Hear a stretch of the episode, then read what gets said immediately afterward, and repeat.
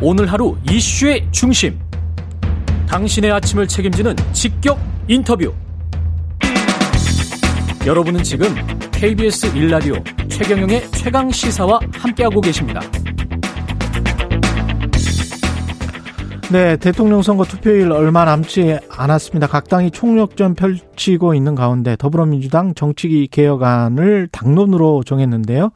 이에 대해서 이전부터 정치개혁 외치던 정의당은 진정성이 의심된다. 계속 이야기하고 있습니다. 정의당 여영국 대표 전화로 연결돼 있습니다. 안녕하세요. 대표님. 네, 안녕하세요. 예. 근데 이 저 정치개혁 이야기하기 전에 그젠가 제가 이- 저도 봤거든요. 저 네네. SNS에서 그 국민의힘으로부터 임명장을 받으셨더라고요. 정의당 대표 여영국에게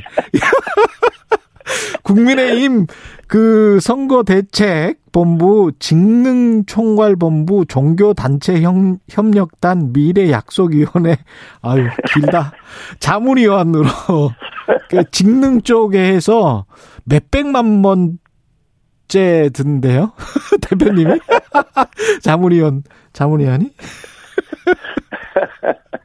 그 이거를 어떻게 문자로 받으신 거예요 국민의힘 아니, 쪽으로부터 제가 선거운동 하면서 유세하니까 이제 예, 보통 이제 그 차 안에 휴대폰을 두고 예 잠시 와서 보는데 이게 유- 문자가 들어와 있는 거예요. 예.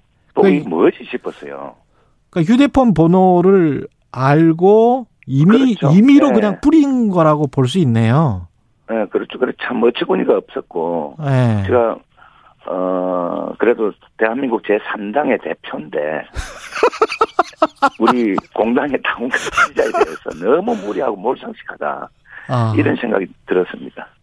그 이거를 사실은 당사자 동의도 없는데 받아보신 분들 꽤 많다는 이야기네 그러면. 그렇죠. 양당이 다 그래 보냈고 예. 어, 민주당도 이런 걸 보내고 있습니까? 아, 우리 그 지역위원회, 그 정의당 당원들도 받고 있습니까? 어, 지역위원회 위원장도 받고, 예. 예, 그래서 이거 양당에서 아마 경쟁하듯이 했는데, 예. 뭐 지금 이제 뭐 투표도 며칠 안 남았는데, 예. 아직도 이런 걸 하시나 싶은 생각이 좀 들었습니다. 이 뭐 자문위원회 임명돼서 약간 좀 설레셨습니까? 네. 예, 이거 어떻게 해야 되나요? 예, 그 아니, 곱바 뭐 윤석열 예. 후보가 직접 좀 해명을 해주시면 좋겠고요. 예, 어, 뭐, 뭐 이거에 대해서 본인이 뭐 실수였다 사과를 하시든지, 예, 그래도 공당의 대표 아닙니까? 그렇, 아, 그럼요. 네. 예, 그래도 뭐 윤석열 후보가 예, 아, 저는 뭐 그 정도 조치를 좀 할 양심은 있다 생각을 하는데 마저 그것마저 안 하면은 음, 참 우리 국민들이 뭐 판단하지 않겠나 생각합니다.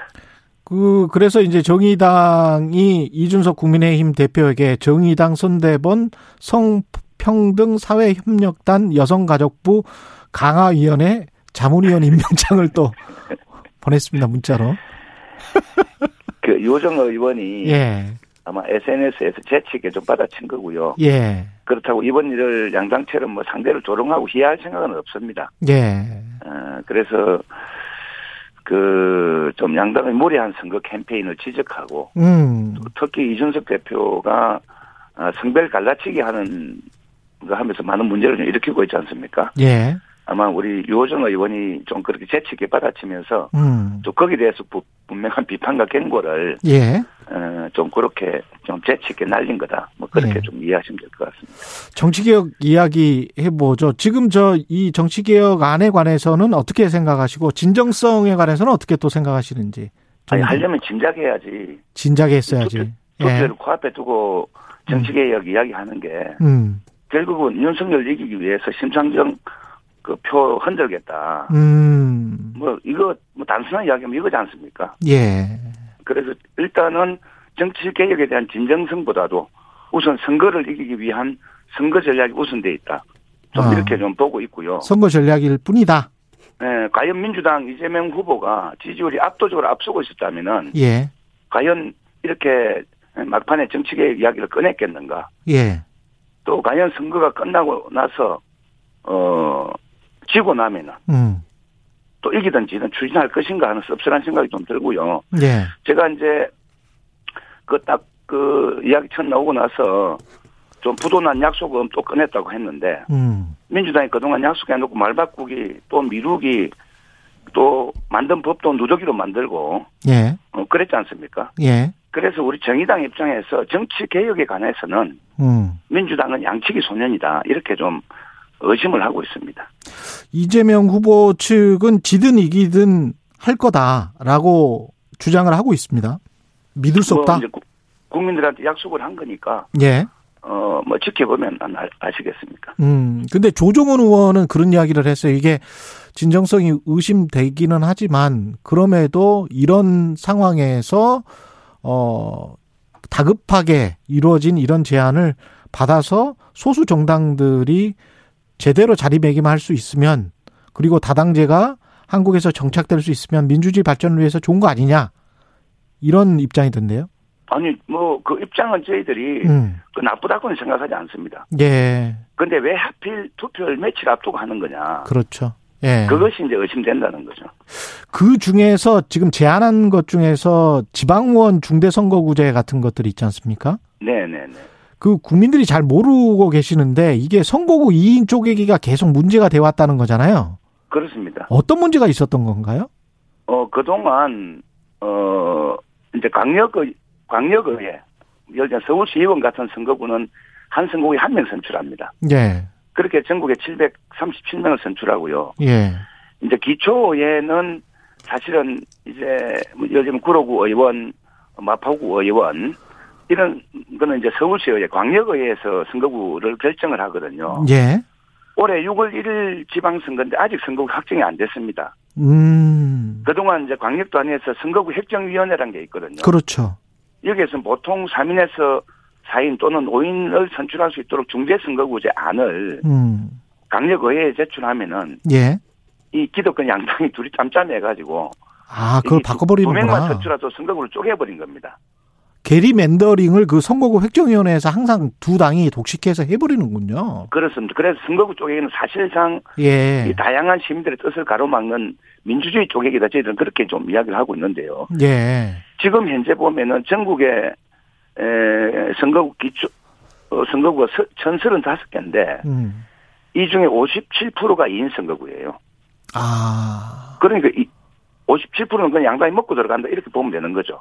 그 실질적으로 유권자들의 에, 표심을 알고 그런 쪽으로 선거구제를 이렇게 만들어 버리는군요. 두 당에서 유리하게 그래서 나눠 먹기를 이, 이, 그동안 해왔던 관행이 있었군요. 그렇습니다. 예, 그거를 중대 선거구제로 확실하게 바꿔야 된다. 네. 예. 그렇네요. 제도적으로 그거를 막아버렸으니까 뭐 진출을 하려고 해도 진출을 할 수가 없었겠습니다. 그러니까 늘 이제 에, 우리 어, 국회의원 선거구 관련해서도 국가선거관리위원회에서 안을 제출하거든요. 예. 제출하는데 예.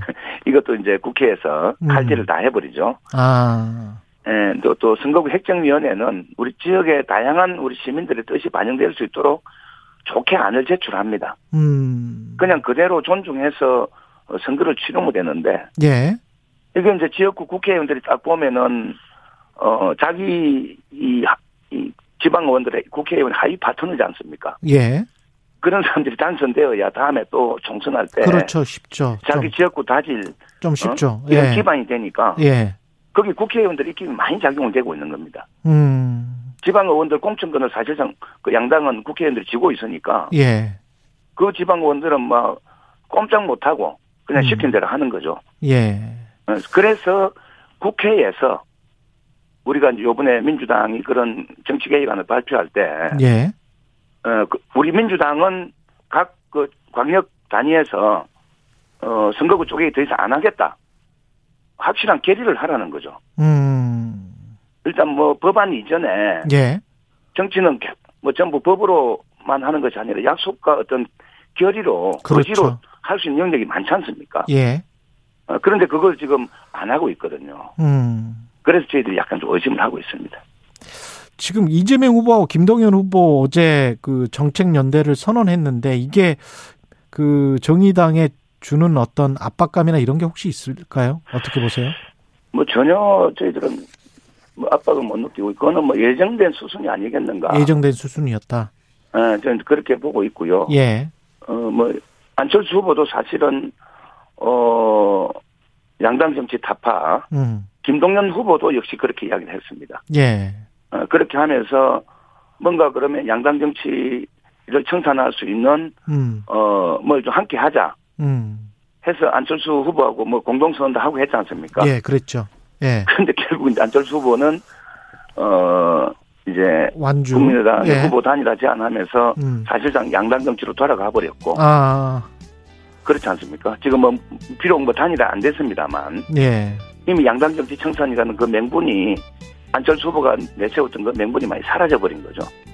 어찌 보면 본인도 피해자죠.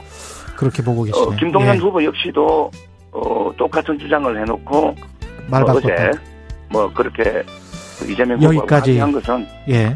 뭐 그 저희들이 그걸 욕할 이유가 정의당 없습니다. 여영국 대표였습니다.